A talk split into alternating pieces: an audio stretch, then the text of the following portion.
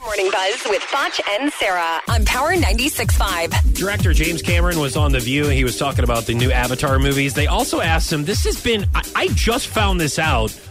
I don't know why. I'm like behind, I guess. That there has been like a Mythbusters on the end of Titanic saying that Jack didn't have to let go of that door that he, he was on with the Rose in the end. Yeah, she hogged up all the room. Yeah. Made he him just- float in the water. So they're saying that it wasn't believable at the end of Titanic. I never knew about this, and he's very sensitive about it. James Oh, I'm Cameron, the sure, director yeah. of Titanic, saying that no, we had to. I mean, it says that you know we had to do that, and people are like, well, I think he could have held on. The door was big enough for him to hold on and Right. survive. Also, like he didn't have to let go. right. Sorry, I ruined the ending of Titanic. By the way, yeah. the 1997 classic. Here's James Cameron.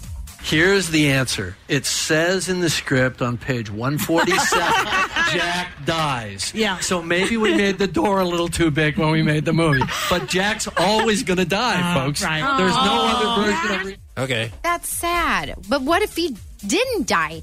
You know, this isn't a true story, so he could have just rewritten it to where Titanic is a true story.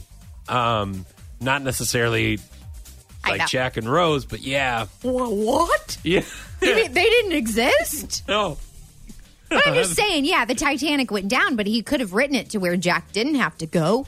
Yeah, that would have been nice.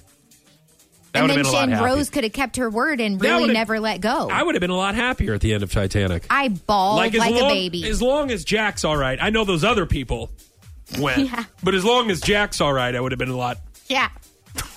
I know that's bad.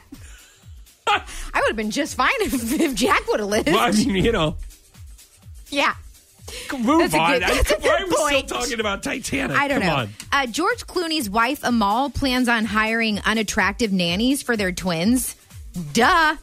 Why don't all celebrities do this? uh, says she trusts George, but she's seen way too much, A- way too many A-list men get sucked in by star Trek starstruck caregivers. She married the sexiest bachelor alive, and she intends to protect him from any potential honey trap. Okay, what's up? I mean, I I I, I agree with this. Like, Yeah. you don't want to put any sort of temptation. I mean, it, you, your man's going to have temptation enough as it is, just going out in public. Because he's George Clooney. Well, even if even if he's not George Clooney, you know, if you have a you know good looking guy, Yeah. you know, people are going to want him and think he's good looking. So you don't you don't want her prancing around the house Yeah. taking care of your kids. Yeah, there you go. Hire Mrs. Doubtfire. Right? That's Yeah. that's the way to go. That was your Morning Buzz with Foch and Sarah on Power 96.5.